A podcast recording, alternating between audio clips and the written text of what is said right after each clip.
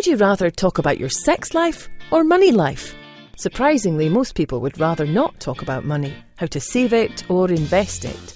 This podcast is about helping you simplify your money life. Delivered by Dr. Henry Joseph Speck, a psychologist by training, Henry is a seasoned investor with over 40 years of successful investing in real estate, stocks, and other alternate forms of income generation. Tune in to the twice monthly podcasts to get his thoughts and tips on how to reach financial freedom. How to achieve the life you deserve. Now, here's Dr. Speck. Please remember this podcast is for entertainment purposes only. Please consult with your financial advisor or investment specialist before you make any changes to your investment policy or stocks or bonds or real estate you may own. I am not an investment advisor. I am simply talking about what I am doing and our investments for your entertainment purposes. This is Hank from Shrink Money Advice. Now, now listen, this is the podcast for December 19th, 2020.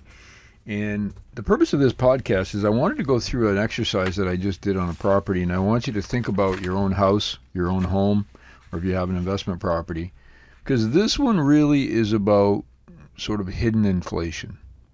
So let's pretend for a minute that in 2008 you buy a house for $320,000. Nice house, you're happy with it, your family's happy.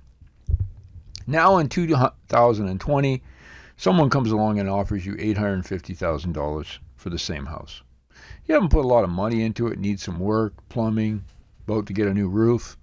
The buyer knows that and says, it doesn't matter, I want to take it sight unseen, or sorry, just after a walkthrough with no inspection, nothing. Here's, here's a sealed deal for 850000 You think, wow, I paid 320 I'm going to get $850,000 for this house. And because I'm living in it, it's tax free. Well, did you really make any more money? And this comes to mind when I think about some of the prices we're seeing for different things.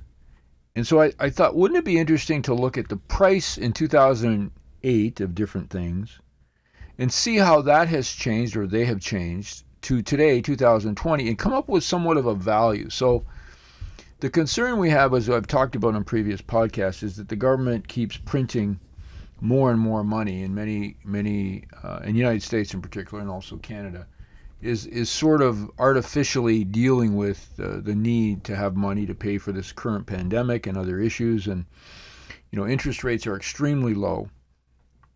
So the question is, with all this money flooding the market, more and more money, what has that done to the value compared to hard assets? So the change in price, uh, let's just do a multiple so one time would mean that you bought it for 320 and you sold it for 320. So there would be there would be no difference. It would just be a one to one ratio. A two would mean it's twice as it's twice you, you've you've doubled your money twice. Three would be three times and so on. When we look at the house for 320, 320,000 and selling for 850, the multiple is 2.6 times. So you got 2.6 times more 12 years later for a house than what you paid. Looks pretty good. Let's look at some other price changes from 2008 to 2020. With regard to wages, it's been less than two. Um, wages have not kept up with uh, the changes in the price of real estate. Um, gasoline at, at, the gas tank, if you look at American prices, it's it's cheaper now than it was in 2008, and that's the same in many parts of our world, including Canada. Uh, copper. Copper is used to make pipes and is an indication of a lot of things. It's gone down in price since 2008. Silver, which some people think is one hedge against inflation, has gone up 1.66 times since 2008. And gold, which was $872 in 2008, is now $1,881 and it's gone up 2.16 times. So if we just compare the change in your house from 2008 till today at 2.66 and the change in gold, the house has gone up in value somewhat more, but not as much as you think. And I think this is something I want you to keep in the back of your mind. So the gold price has gone up almost the same, which tells you that the gold has sort of retained the uh, value. So it's almost taken twice as much money to buy the same, more than twice as much, sorry, money to buy the same ounce of gold that it did in 2008. That's an indication that things are have been changing, and we continue to experience levels of inflation when you look at some things.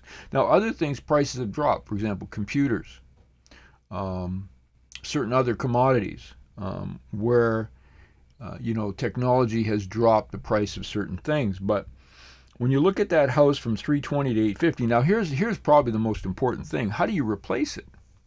So if you sold your house for 850 and let's for the sake of things say it was pretty much paid off, what would you do with that $850,000? Well, if you bought another house, could you get the same house?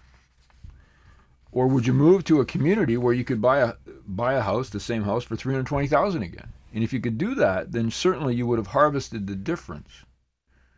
But please remember the difference doesn't have the same value. So the difference, let's say you find a community and you're willing to move where you can buy the same house for 320,000 today. That would leave you $530,000 in your pocket. Now, that's a lot of money, I think. But what would you do with that money? Because if you just put it in a bank or a GIC, you will not keep up with the inflation that's really hidden. No one really talks about it today, let alone if inflation should start to kick up again. So that becomes the challenge that perhaps we can talk about in future podcasts. But when you look at prices and how they're inflating, um, you know, I'll, I'll, give you an example. I looked at gold. I said it was $872 in 2008. Now it's $1,881. This is U.S. funds, of course. If you look at the price of Barrick Gold at about $29 today, and they're primarily a gold producer with gold in the ground, the price in 2008, when gold was $870 an ounce, is $29 a share. 29 to $30.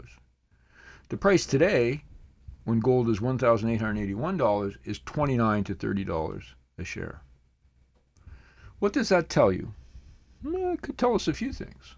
But inflation, perhaps it's the efficiency or inefficiency of that uh, of that gold company. Not sure. Just wanted to throw this out there for you. When you see inflated prices or prices that have gone up so much, you think, boy, that's a bar, or that's really profitable, or we've really made a profit on that. Be careful. Look at value as well as the actual absolute cost in money. I'm Hank from Shrink, Shrink Money Advice. You have a safe and happy holiday. If you celebrate Christmas or Hanukkah or Kwanzaa, whatever you're celebrating, enjoy it. If not, have an amazing time regardless. Be safe and talk soon. You have been listening to the Shrink Money Advice podcast with Dr. Henry Joseph Speck. Remember to pick up your copy of Dr. Speck's latest book, Shrink Money Advice, on Amazon.ca or the audio version at awesound.com. That's awesound.com.